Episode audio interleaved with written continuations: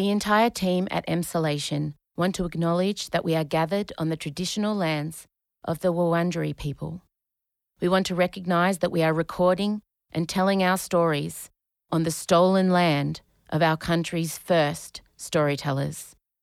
We wish to pay our respects to all Wurundjeri elders and ancestors, and to extend that respect to any First Nations peoples who listen to Emsolation. We recognise Aboriginal and Torres Strait Islander peoples' continued connection to the land and waters of this country, and acknowledge that sovereignty was never ceded. Always was, always will be. Em Rusciano You're always lucky when I pick up a hobby close to Christmas. Thank God. and Michael Lucas. Between Buffy and this, what were you doing? Why were the blinkers on? This is Emsolation. And for our listeners that didn't pick it, that was in fact not Britney Jean How dare That you? was M. How dare you? I'm back. It's M. Uh, it's M now. You're in Emsolation. Well, hello there, and welcome to Emsolation. My name is Em Rusciano. I'm a writer, a singer, a stand up comedian, a maximalist power queen, a neurodivergent magic brain, and a podcaster. And together with my best friend since I was 11, award winning screenwriter, Mr. Michael Lucas, I bring you this podcast each week. Hello. How are you? Look, I come to you, I'm needing advice. I'm here straight away. Let's get into my life, please. Elio has again rejected going to kinder. Okay, so I'd go there, I drop him off, I stay for a bit, and then when he gets the sense that I'm about to leave, he breaks down. He throws himself at me. He clings to my legs. Now, I can't leave him. I was at the kinder for an hour the other day trying to negotiate, you know, and we gotten up early that morning and I cooked him a special lunch of spaghetti and we put it inside a thermos and we made some banana cake and we're, doing all the things the OT suggested. We've got magnets. It's got the order of his morning that has to happen and you know, we, we've we've got a special Paw Patrol lunchbox, and I'm doing all the things that all these therapists are, are suggesting, right? So it's we're we're doing all that, and then we get to kinder, and it just all falls away. So my question is, a lot of, and I see a lot of parents, they just leave, and I do watch the kids settle after four or five minutes, right? But I just, Elio is not a child that easily forgives. So I just feel like if I did leave him on one of these days at his 40th, it would get brought up because I have tried, I've left him once and he still brings it up. And that was in like March of this year. And now I don't know what the right thing to do is. Do I just cut it off and just walk out to my child screaming and holding his arms out to me, yelling, Mum? Or do what I did is I just took him home the other day. I just took him home and it took him two hours to settle. Took me the rest of the day to settle. but I I had to put him in his beanbag, wrap him up, give him a shishi. Then Scott had to take over. I came to work. But I don't know. Are you the parent that leaves the screaming child, or are you me who removes the screaming child, takes them home, and the rest of the day is revolved around calming him? Because it's really awful. I feel really badly. And he just doesn't want to go to kinder. And the moment we arrive, he tells his teacher, I don't want to be here. And then at night, he'll say the next day, he was like, Is kinder tomorrow? I'm like, yes, kinder's tomorrow. And so the whole night he hyperfixates on it. And the kinder is lovely. And his teachers try so hard to bring things into the classroom. They were studying spiders, which he loves. But I just don't know at this point, am I going to have to homeschool? And I just don't know that anyone should go to the school of Em Rusciano. I just, so I would love your advice. Uh, I'd love to know. Please write me an email. Please let me know. Emsolation at downthehillstudios.com. I'm soliciting for your advice for once in my life. I'll tell you right now. Why am I here? The show, right. We talk about, well, oh God, I guess we talk about the no result in the voice referendum. We have some kind of thoughts on that. We also discuss the leaks that have come from Britney Jane Spears' autobiography, The Woman in Me, that's coming out next week. We talk about Madonna's triumphant stage debut of her new tour. We get to the Taylor Swift movie. And we also talk about a very interesting play I went to see that involved hmm, gay porn in a small country town being sucked into a gay porn. And that's all I'll say about that. Okay, gang, enjoy the show. Wow, this intro went everywhere. I wonder how much of it I'll cut out because I just needed to get it out of my system. You know how you write the first email and then you never send it? Perhaps this entire intro is the first email. I'll wait and see. Okay, play the music.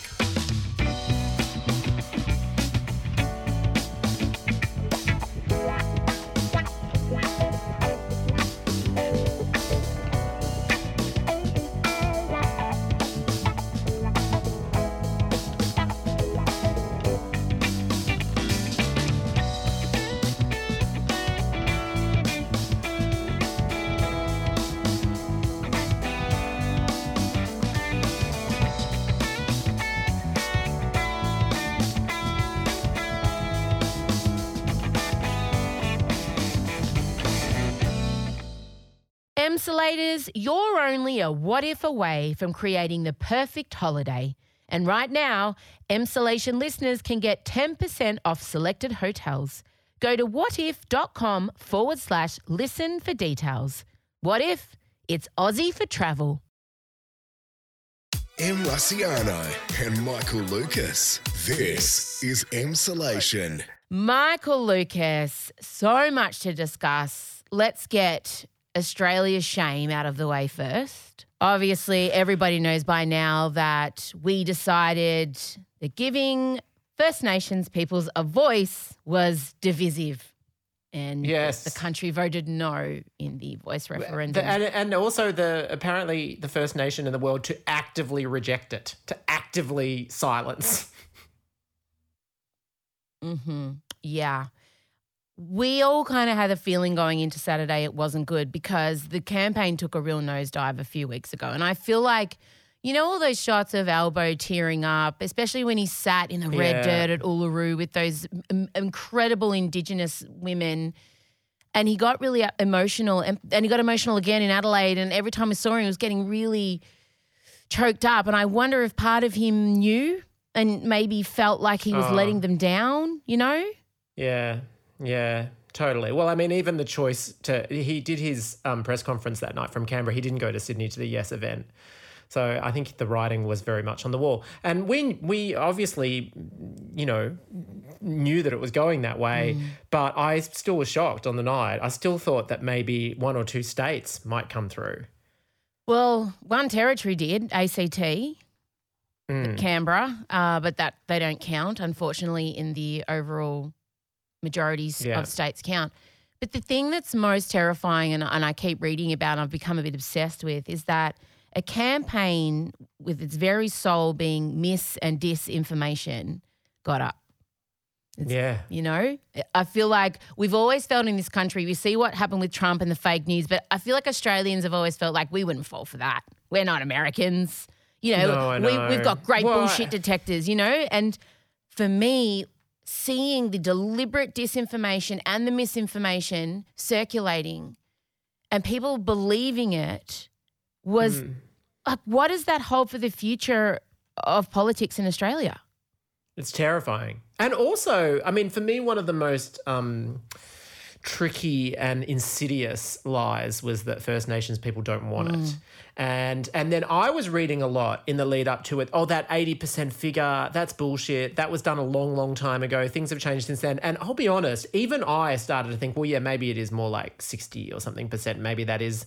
But I understand the Yes campaign holding on to that. But now the results are in and they can look at those boos and it was correct. Yeah. It was absolutely correct. So there was this sort of lie that Mm-hmm. was spread that filtered through. And I reckon that was close to the, if not number one, then number one or two reasons why people gave for voting no, which is they don't even want it anyway. And it was not true. So I think if you're a person that's feeling like you want to keep your head in the sand about everything that's tough at the moment, the No campaign gave you a safe, warm place to be. Whereas the Yes campaign would mean that the next thing was truth and would be confronting our history and actually talking about it because voice, truth, treaty. And I think a lot of people are arguing, and I listened to a really great uh, podcast from The Guardian this morning, that perhaps truth should have come first because the Yes campaign didn't go into why. It- you know, and a lot of the people who were voting when we were at school, we didn't. We learned about Captain Cook as though he was a hero. I- I remember. Oh, yeah. You remember? Oh, totally. Oh, I got. Can I go? I got a story about this. Mm. I wanted to tell a story because I was thinking hard about how do you even respond to something like this. But one thing that we've never talked about is when in the lead up to the newsreader. Uh, for those who have seen it, Hunter Page-Lochard plays an uh, First Nations activist who has a radio station, and he's sort of based on Lydia Thorpe's uncle, partially Robbie Thorpe. Mm. And in the show, Anna Torv's character goes into the radio station. And so I went into 3CR community radio, um, uh, into their um, black radio slot to go on Robbie Thorpe's show, Yeah. Bunjil's Fire.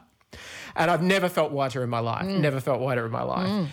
And and uh, you know, I think that I'm pretty woke and across it. And he directly asked me, you know, do you know whose lands you're on? I'm like, Wurundjeri people. Yeah, I know, I know. And I, I, yeah. And then on air, he fires at me this question, and he goes, "Yeah, and can you tell me what happened to them?" And I was like, "Well, I mean, Wow. you know, they lost their land and that, and I fucking and he's like, no, no, no, why you don't know what happened? And I don't, I didn't know what happened, and so I desperate, like it was humiliating. I was so embarrassed, and I went away and researched, and it was very easy to find. It mm. was literally like just Google, and of course that the surviving members of all the Wurundjeri people were put on a station called Coranderrk Station. And did you know it's fucking Healesville Sanctuary? Oh my So, gosh. yes, I mean that's part. Of, It's that's a small part of it. Yeah. But I went. And I'm sure you did too. When we were in primary school, it was an annual excursion Yeah. to go to Healesville It's near my Sanctuary. If you're not. Mm. from Melbourne, it's like collects up Australian animals. You go there every year. I never, never knew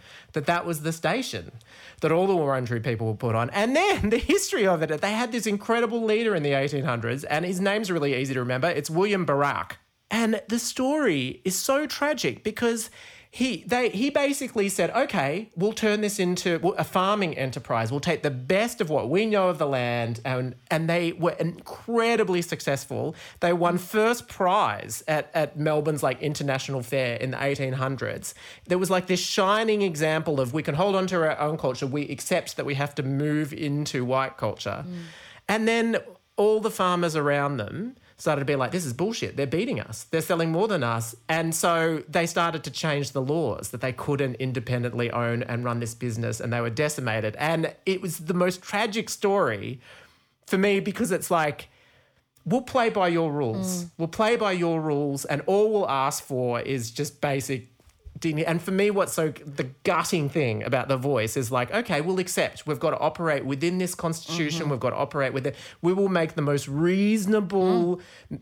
you know, suggestions for measures that won't even affect you. And still, mm-hmm. we kicked it down. Mm-hmm. We absolutely kicked it down. Yeah, resoundingly. and also, it wasn't a fair fight. It was not a fair political fight in any way. You know, when you're in an election, each side points out its positives and will attack the other side's negatives. And generally, when the campaigns start to maybe turn on you, you'll then go on a negative route to try and pull yourself up again. But the Yes campaign always said we want to be positive. And so the no went low and the yes stayed high. And there was no way the yes could counteract the dis and misinformation being uh, circulated because that would have been going low. And it's it mm. just it was not. And they also had to explain to everyday Australians constitutional law, referendums, how they matter, why they matter. Like it was a hard ask. Whereas no, we're just like, nah, we don't want things to change and, and it'll make things worse. And everyone's like, oh, that's much easier than understanding why to change the constitution. We have to have a referendum. And so it was just never an even keel from no, the get go. and also obviously, like I don't understand constitutional law, and I've got, frankly, too many degrees. I still don't understand it. In that situation, you need leaders that are responsible Mm. to say this is safe. It's not going to, and and the fact that and and the people in government that came out directly against it and said it's far too risky, they knew that it wasn't. They knew that it wasn't, and it's just it was done. It was such bad faith, and it's shameful. It- I'm shamed. Me too. I, I really am. And I'm proud to be on the losing side. Mm. I think history will look back on October 14th and judge this country very harshly. I think generations Oh, to yeah. come will look back on us and be because when you talk to kids about it, when you talk to my kids, when you know the 15, 16, 17 year olds, they're just like Odie's like, let us vote. My entire school, 100% for like she said it's so easy. It's it's just mm. an advisory board. Why are we scared of getting advice from people about the people it affects? And I couldn't explain. And they were both sat there next to me on the couch on Saturday night, and they both looked at me like, "What? How, mum?" And they were both like, "Mum, how?" It's so easy. It's such an easy thing. It's such a small step towards reconciliation. And I said, people are scared at the moment, and the No campaign capitalized on that to political and- point score in the hopes that when they do run for election next, they can point back to this moment and say, Albo fucked it, and that's why you should vote for us. They sacrificed Indigenous voices, they sacrificed what was best for the Indigenous population of this country to gain political points for the next election. And that is shameful. Yeah. Well, and fingers crossed that's going to blow up in their faces because all the teals at least were yes Yeah. and he can't they can't get back into office without the teals and the thinking is that it's even driven them further away from being winnable and I hope that's the case. Me too. I really do. Me too. All right. Well, Britney Jane Spears. Her Transition. autobiography, The Woman, The Woman in Me. Oh, she's gone full Steel Magnolias. Yes, slash Shania Twain. Is coming out on Tuesday, October the 24th. I have it marked in my Google Work and Home Diary, so everyone will get the alert. We Do you know the time of day that it is officially released, or do you just need to go to your bookstore that day? I- or are you going to do audio book? I, I'm going to do audio and uh, physical copy. But the 24th of October in America is actually the 25th of October in Australia. So we won't be getting it till Wednesday. I hope to be sitting before you when we next record with some kind of copy of Britney Spears' book in my hand so that we may deep dive. But what I Yeah. do have for you is some excerpts that have been leaked by her PR team to the press Yeah. and so many so many things have been revealed some stuff around justin timberlake and a termination she felt he made her have which is awful and i i justin timberlake is in for an ex- as i have said multiple times i think this book is not going to be great for justin timberlake and i also think he may have launched the NSYNC comeback as a way to shield himself with those other men Oh my goodness, Justin. What mm. goes around comes around, Wow. as he once sang. Isn't that coming to bite him on his little two minute noodle having hair ass? Anyway, I mean, if he has any sort of complaint to it, I sincerely hope she just responds with Cry Me a River. she will. She will. So in this book, multiple revelations, but the one that's come out, or the first one that came out was that Lynne and her, her mother, for fun when she was 13, used to have mimosas for breakfast. So, okay. I feel like I should judge that a lot more than I am. For breakfast, though. well, that's when you have mimosas because there's orange juice in the champagne. So it's a breakfast And drink. she's confirmed that, that hers was alcoholic. Mm-hmm. Yeah, yeah, yeah. And that her dad used to body shame her too. So look, there's a lot of fun stuff coming for the Spears family. I'll tell you right now. I like to think that there was a list, a burn list, and she's just gone through every single person that has ever wronged her. And quite frankly, I'm here for it. I'm excited by it. I'm inspired by it. And perhaps when the time Yeah. comes of my untimely or timely death, there will be a similar list, and your life's mission will be to, be to research all those people and tell the story and tell the truth. Because God knows I'm ADHD. I'm not going to be able to write it myself. I like to think about. So Britney had a ghostwriter, obviously, and I like to think about. I want their story. I want the story of the person who sat at the end of the unhinged, unbridled rage that she clearly feels towards her family. And they're just sitting there typing, like, okay. Oh, that would be incredible. It's a 21st century version of Sunset Boulevard. It would be amazing. Do we know, is it named who that person is? Because Prince Harry's um, ghostwriter really came out. I don't know. Could, And- could we research that, Benjamin? Imagine if it turns out it's the guy who wrote Andre Agassi and Prince William. What that? i- Yeah, Yeah. he's amazing. He's amazing. I listened to him on a podcast. I quite like him. Do we know who? The, Sam Lansky. What else did Sam write?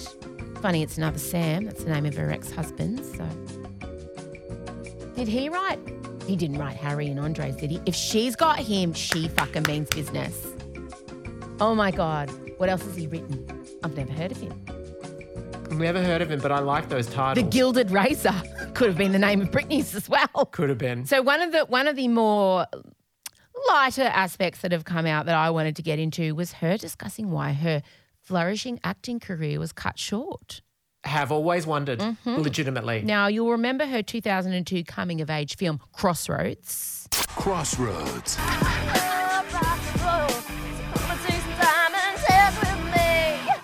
Certainly do, every line of dialogue. Kim Cattrall played her mother. I haven't seen it.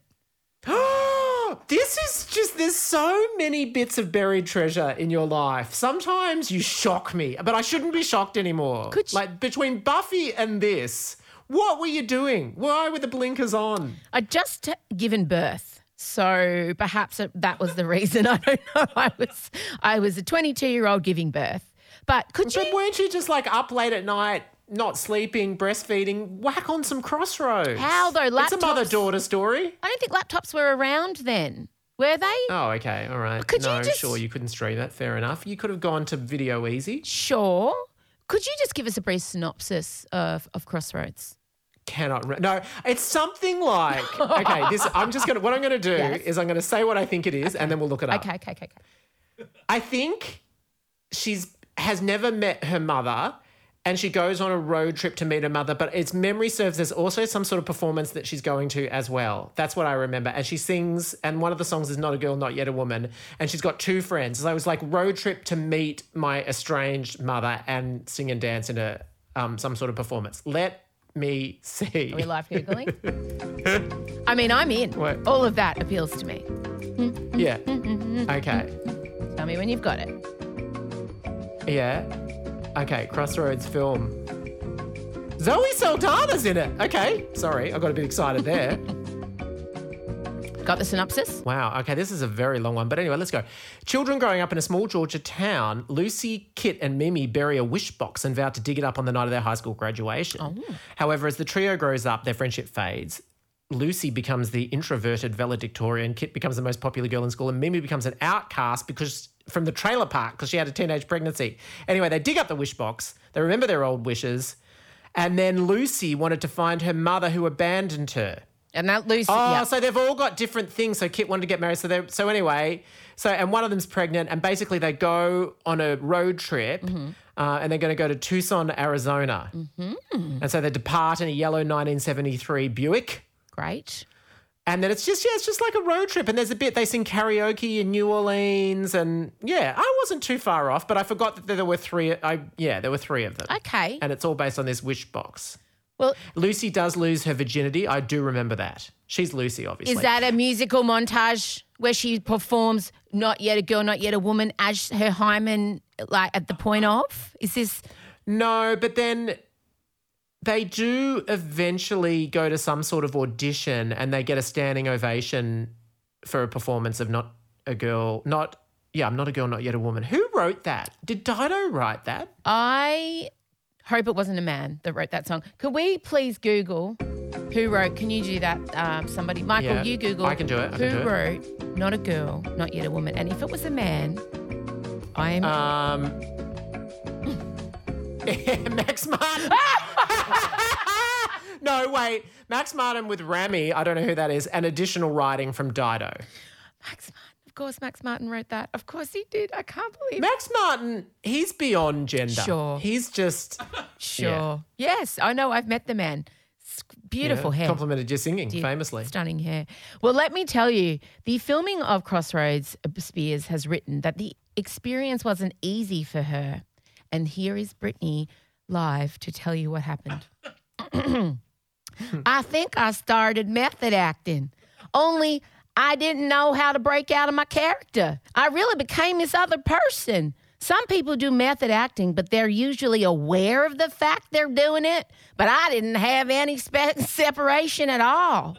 I ended up walking differently, carrying myself differently, talking differently. I was somebody else for months while I filmed Crossroads. Still to this day, I bet the girls I shot that movie think she's a little quirky. If they thought that, they were right. Can I just say, her acting career might have died, but I think another's has blossomed.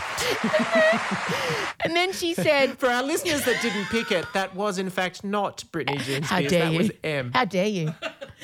I'm back. It's M. Uh, it's M now. Um, so, because of this fact that she was so deep into the method acting, so deep, she- because of this fact, she could not ever act again. And she was due to, in fact, star in the notebook with Ryan Gosling. What a bombshell. Her her Mickey Mouse Club co-star. Correct.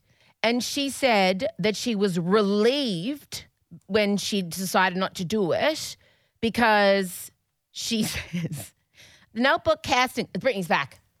Sit down, babes. the notebook casting came down to me and Rachel McAdams. And even though it would have been fun to reconnect with Ryan Gosling after our time on the Mickey Mouse Club, I'm glad I didn't do it. If I had, instead of working on my album in the zone, I'd have been acting like a 1940s heiress all day and night. Thank you, Britney. No worries. you, Britney. Em. Yeah, so That's why she's just so. You know, Lady Gaga had a similar problem on on House of Gucci. Father, Son, and House of Gucci. Remember, she was all like, "I had to consult a clinical psychiatrist because I was disassociating. I was so deep in character." That's what she said. Except she said, I had to consult a clinical psychologist. No, I had to consult this clinical psychiatrist. I had to consult uh, a clinical psychologist because I forgot I was a Lady Gaga. Father, son, house of Gucci. Hello, it is. So I'm glad the mystery has been solved. I'm glad. Look, Meryl Streep. I no, you know what? You're being funny about it, but I am genuinely glad not being because fu- she was a good How actor. dare you? She was a good actor, and did you ever see her on Will and Grace? She was funny. My real name is Peg, and I'm a hardcore lesbian. I'm into leather play, butch black girls, skunking, pulling the blinds, and poodle balling. Whatever you got, I'll eat it, snort it, or ride it, baby. She was inside the joke. It was a good performance. Many a pop diva has gone on Will and Grace, and it's a sliding scale. And I'm not going to say who's on the scale in what position, but she's close to the top. I am not making fun of it at all. Okay, great. Sometimes Good. my sarcasm and sincerity, they they do have a very tight dalliance on the line together. But in this instance, I totally believe because Britney is well-known ADHDer. When you hyperfixate on something, you get inside of it. You want to marry it. You want to get it pregnant. You want to roll around in it. You want to push it out the sides. You become it. It becomes your whole personality. Today, I bought a vinyl sticker making machine, and it is killing me that I'm not down there setting it up right now. I'm going to make so many stickers. You're getting stickers for Christmas, by the way, bitch. So it's like I understand. A vinyl sticker making machine. Yeah, it's a whole okay, thing. You, you draw whatever you want on like your iPad, and then you send it to the machine, which has got vinyl in there, and it cuts out your drawing. And you can stick it on mirrors. You can get iron-on transfers. The whole thing. Oh my god, this is so exciting! Your Christmas package is going to be customized, so get ready for that. But I I understand. I'm still, I'm still laughing. I've still got the ashtray that you made me. yeah, that's in your ceramics glass. My last hyperfixation of pottery. Well, I've moved into vinyl stickers. I can't wait. So get ready. You're always lucky when I pick up a hobby close to Christmas. Thank God. I'm so lucky. But my whole point is, my whole personality is about to become vinyl stickers. So I Hmm. understand Britney getting cast in a role. If I ever get cast in anything, I will start walking. I will be that person the whole time. You know this. So I'm not making fun of her because I get it. But I Oh, also. imagine if you got cast in something. What a narrative it would be. I can't wait. I can't wait. I am going to get cast in something some point, surely. Who knows? Maybe. But I look for, I look forward to this. I mean, next week's going to be it's going to be a lot on. It's going to be a lot on for me. Oh my god! yeah, I think you're going to need to set aside two days. Now, speaking of acting, I went to check out a local play last night. It's important to support the arts. Melbourne Fringe Festival is on, and a friend of mine, Jack Stratton Smith, who was also in the newsreader, and yes, and five bedrooms. and five bedrooms, and is also partner of my other friend Joel Creasy. Joel said, "Do you want to come to Jack's opening night for his play?" I said, "Yeah, of course. Always loving to support small productions. Uh, and the play I witnessed was called Pornograph Philip. And I'll read you the synopsis Pornograph Philip. Um, Philip has a moment to himself. He hears a familiar moo from a cow outside. The farm work is done. He had spaghetti for dinner and is on his second beer in bed of the night. The rain is suddenly on the tin roof above him and it just makes his mattress more comfy. The house is empty. The rain is hard. He undoes his belt and finds the right play button. Deafening thunder and a blinding flash of lightning. Stillness eventually comes back. Philip is still. The movie is still playing. He hears a somehow lusty moo from a cow outside. The rain is rock hard. That's the premise. Whoa, the rain is rock hard. That would have been a good title too. Well, the guy who wrote it, he also his other shows are called Leopard Print Loincloth and Sexy Dead Schoolboys. So he loves he loves the title. He really does. So the premise is basically footloose but gay porn. Um, I think Okay, it's about hang on. Let me let me. So what? There's a town where gay porn is forbidden. Yes. And then a Kevin Bacon like figure comes into the town and quotes the Bible. Except the Kevin Bacon like figure is a bolt of lightning. So imagine if in Footloose, Kevin Bacon was lightning and lightning struck the town, and all of a sudden they're now on the set of a gay porn. So we meet the townsfolk first. And there's like his, uh, oh, Jack's character, he was Philip. He was about to get married. It's the night before his wedding. But his childhood lover, who's a man, is visiting for the wedding. And we realize they have a past. But Philip's pushing that away He's gonna get. He's getting married to a woman. a woman, yeah. But he's Yes, okay. actually closeted or or maybe bisexual. It's not really stated. But he likes men and women, we assume. So Mm. we meet the town mayor, we meet the mayor's PA, who's a muscly dude in like a white singlet. How many casts are there? There's like five, I think. There's a priest. So we meet them all, and it is a small country town. And then the flash of lightning happens while Philip's watching gay porn. And then all of a sudden, everything's everything sounds horny. Uh, the mayor explodes through a door in chaps. Um, the wife becomes the annoying obstacle woman in gay porn. And there were lines Oh. like, suddenly my peripheral vision is terrible and I can't see what's happening if I'm when I'm looking straight ahead. I'm gonna make a salad. So it was very, it was very, it was bonkers. It was funny, but it was wild. And so we're in this, it was it was a crazy storyline. And the the muscly offsider of the mayor, he was a doctor, he was a tennis instructor, he was a handsy seamstress. He played all the characters of pornos. uh, And Okay. And are these sort of explicit de- depictions of pornos or Uh, no, they didn't. No, they like you see bums and stuff. Like you don't see full penis, not full frontal nudity, but you get hints of penises for sure. A lot of tops off action. It was great. I really enjoyed it. It was fucking bonkers. Like it was absurdist humor. But there was a moment where Joel decided uh, about 10 minutes before the play, he was going to wet his pants, had to go to the toilet. And I'm like, you cannot leave. There's 40 people in this theater. It's a small, small, small theater. Like Jack was on stage doing this emotional monologue. It's like, if I don't go, I'm going to wet my seat. I go, all right, Oh, fine. And Joel's very identifiable too. Yeah, Joel is. famous, tall, with a shock of blonde hair. Like there's no Yeah. subtle way for him to exit a room. Yeah, and he'd been laughing along heartily the whole time. He's got a very distinctive laugh. Everyone knew Joel Creasy was there, put it that way. So the, the show go, the stage goes black and he stands up and he quickly go, goes to me, but then the lights come back up again and he stops like he's a cat. Like he stops in motion. and it's even worse because he's standing there like with his hands up like a T-Rex, not moving. Like I'm like like a two-year-old hiding from you. They think if they shut their eyes, you can't see them. Like Yeah. sit down. So he throws himself down on the ground again.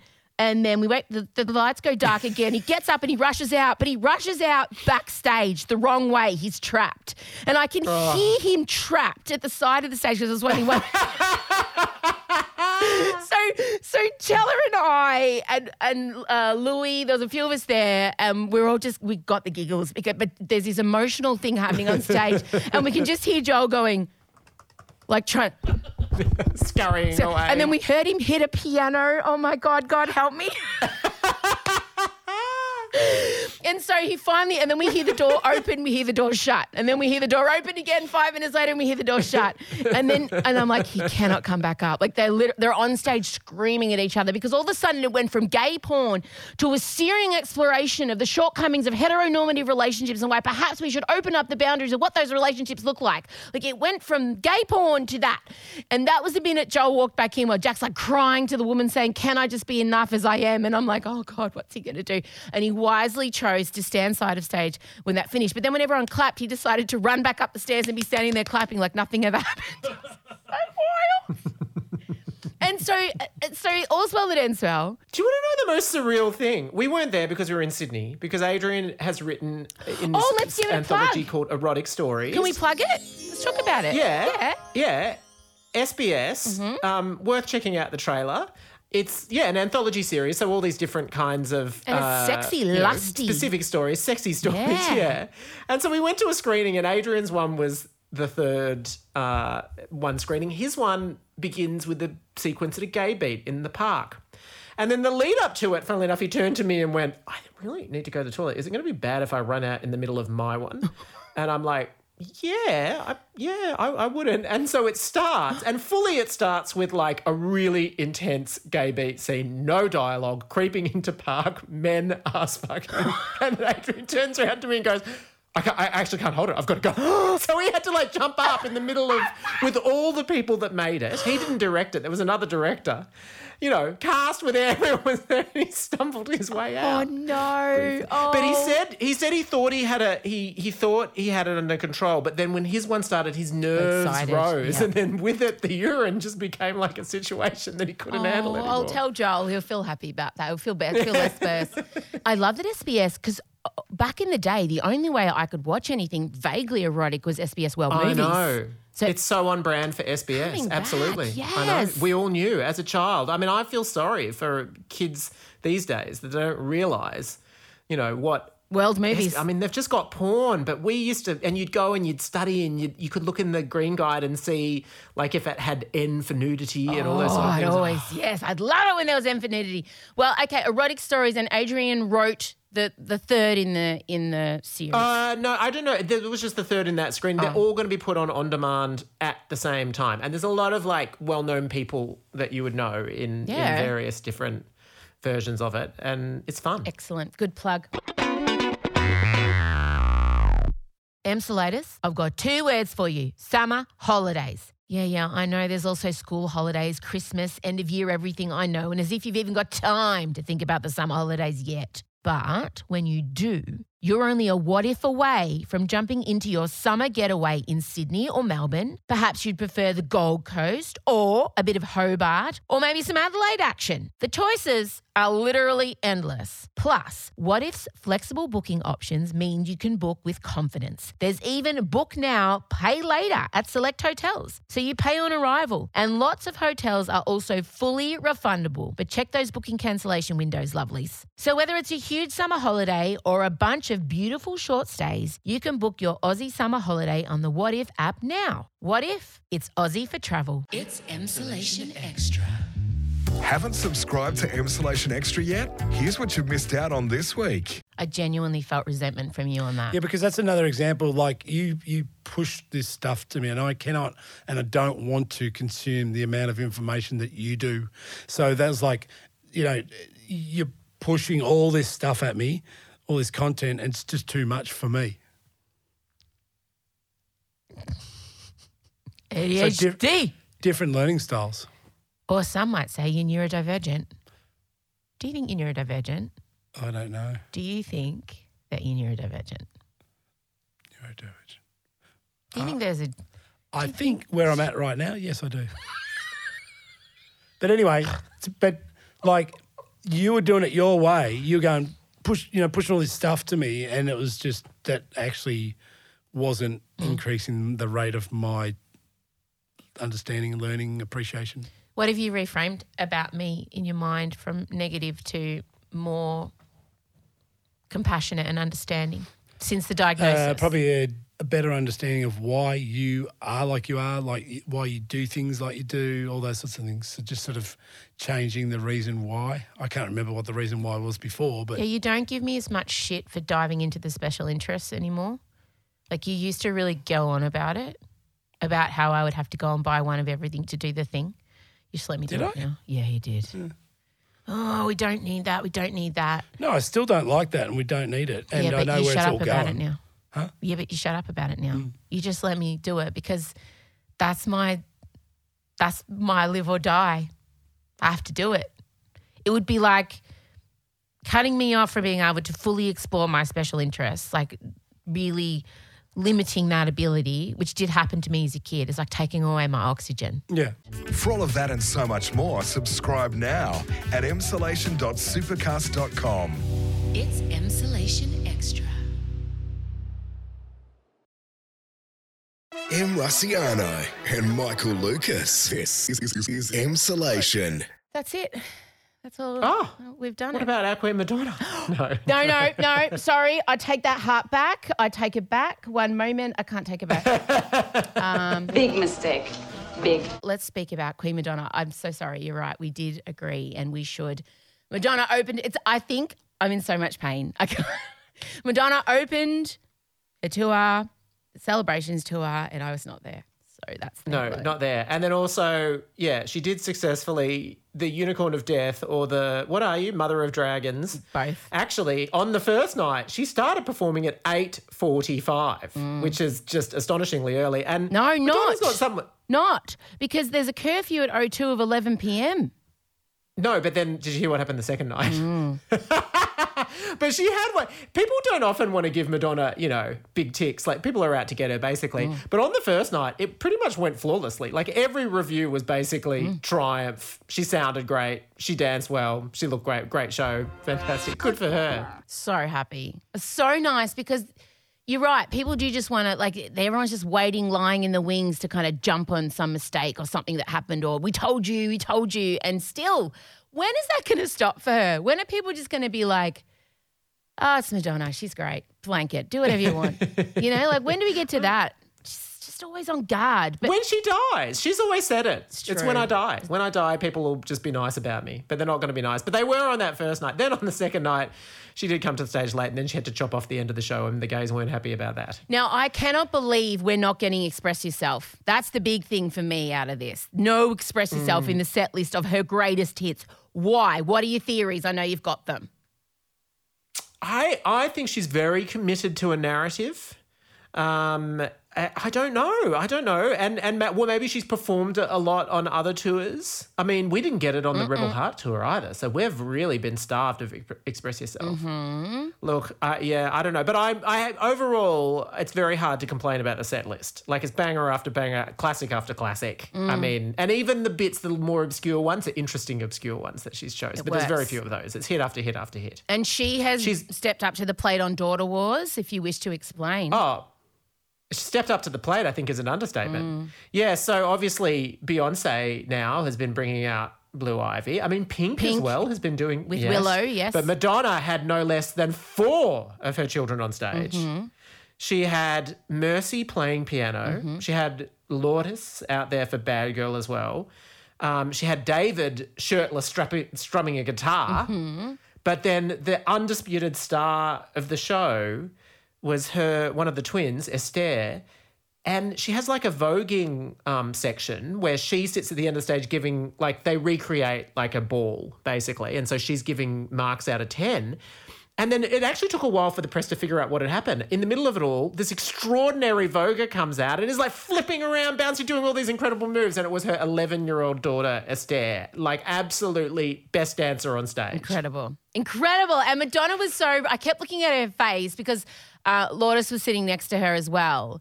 And they were holding up tens. And I kept watching Madonna and she couldn't hold, you know, the resting fierce bitch face. She couldn't. Like every time she looked down at her stare, she would like soften. And she kept looking over at Lourdes, like, look at her, look at your sister, look what she, look at her go, look at her go. It was just such a beautiful, lovely moment. Interestingly, no Rocco.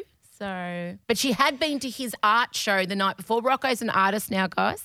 Much like I'm taking up vinyl stickers, Rocco's taking up art. And It's exactly the same. and Madonna has gone to his show in which And you're going to have at your vinyl sticker thing. You will have Madonna and Stella McCartney come, and Rosie O'Donnell.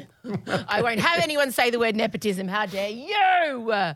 But I think, I think I'm closer to agreeing to seeing her in Miami, maybe. But I want to wait. I've just, I can't believe she's definitely not coming to Australia. But it, it surely it won't be over. No one's coming to Australia. We're the only country in the world to say no to. Well, Tay Tay's coming. Taylor's coming. She's too, but she booked it in before the referendum. It's true. but I also want to talk about, just briefly, the Taylor Swift movie has opened and it's the highest grossing concert film It's- of all time. Unbelievable. In the first weekend in America, it made close to $100 million, which is just like, that's like Marvel. Good for her. And this is a concert that that so many millions upon millions of Americans have already seen. Mm-hmm. It's, it's it's it's astounding. And I want to speak passionately in defense of the teenage girls and young women and older women who are being brutally mocked online for dancing and singing at the cinemas and behaving like they are back at the concert and living their best lives. Let them be. Leave the Swifties, the old Swifties, the young Swifties, all the Swifties that are going along and uniting as one. Stop calling them a cult like that's a bad thing. Stop mocking them. Stop making the TikTok stitches. Leave those people be. They are not hurting anyone. They are feeling joy. I'm so tired of the snitchy snark around. Oh, look what look what the cinema look like. Look at this. Look at that. I have uh, no problem with that, and I don't want to see if I see one person. You hear their complaints and you say to them, you need to calm down. Correct. And if you want to go to a cinema to watch a Taylor Swift movie and sit, did you see the footage of Taylor watching Taylor? Taylor was Oh, having the time of her it. life. Oh, Yeah. we also have to, I mean, it happened. Good for her. Beyonce turning up in solidarity. Amazing. I mean, Smart. fucking. Good for her. And Beyonce never goes outside. So people need to understand the security detail that had to happen. They, they- they had to run this like this was a UN meeting. Like, it was Oh, I know. clear. There was, if you look at all the photos, it's like they're in a cinema in space and they're the only human life forms. There are no staff. There are no popcorn boys or girls. There are, there's no one with a torch. There's no tickets. It's like it's just the two of them on a vast empty landscape that looks like a cinema. That We have to be careful. I mean, if anything happened to them, we'd probably go into a global economic depression. mate, it would. They are billion dollar machines. They should not be allowed to be anywhere near each other. Like the royal family have to fly in separate planes. That's right. That's right. So I just, on the whole, it's been a great week for female musicians in terms of, again, just dominating. And mm. I stand in solidarity with anybody who wants to go and watch the Taylor Swift show at a cinema, dressed up with glow sticks, singing loudly. That is your right. And for anyone oh, else, Oh, that's right. wait till you can watch it at home quietly, you sad, sad people. Okay. I'm off. Have a great day. you too. Talk to you later. Bye. Bye. This is Emsolation. Thank you, gang. Thank you for being here. I want to remind you to get your tickets for Emsolation Live. We put out a little special episode on Tuesday, just some of the best bits of the live shows we've put on. You get to hear Casey Donovan singing, me singing, Cella singing. You get to hear, I don't know, a bunch of things. And I just thought it might be a nice way. Look, is it a 20 minute long ad? Yes. Is it entertaining? Also, yes, you know? But I've got to find new and interesting ways to say, hey, Sydney, on December 3rd, we're going to be at the Enmore Theatre. There's still tickets available, and I'd love you to come along. Please do that. Please also make sure you're following us on Instagram. And if you want to sign up for the newsletter, you should do that too, because I'm going to start, we're going to start revamping the newsletter, and it's going to, you're going to want to be involved, let me tell you right now. All the information you need can be found in our bio at our Instagram page. Have a wonderful weekend. Be kind, be gentle, do your best. That's all the world can ask of you. If you need to take a break from social media, do that too. And I'll catch you next week. Bye. Like what you heard and want more? Emsolation is a totally independent, neurodivergent, female led podcast, which you can help support by subscribing to Emsolation Extra. Get exclusive bonus episodes every Tuesday, question time with Em and Michael, pre show meetings, videos of the podcast recording, pre sale access to live events and discount merch, a weekly newsletter, and so much more. Help us by subscribing now or gift a subscription to someone you love at emsolation.supercast.com or get the link via Emsolation socials. Emsolation with Em Rusciano is recorded at Down the Hill Studios, hosted by Em Rusciano with Michael Lucas. Executive produced by Benjamin Wasley. Produced by Em Rusciano. Edited by Ezekiel Fan. Socials by Em Rusciano, Benjamin Wasley, and Rossiano Barrow. With assistance from Jem Evans and Georgia Watts. With videos by James Henderson. Follow us on Instagram at Emsolation Podcast and join other Emsolators at the Emsolation Group on Facebook. The answer is Harry Styles. Please take the time to share this podcast with a friend. Give us a five star rating and make sure you're following us on whatever podcast app you use by hitting the follow button. Thanks for listening, and we can't wait to chat with you again soon. Brain.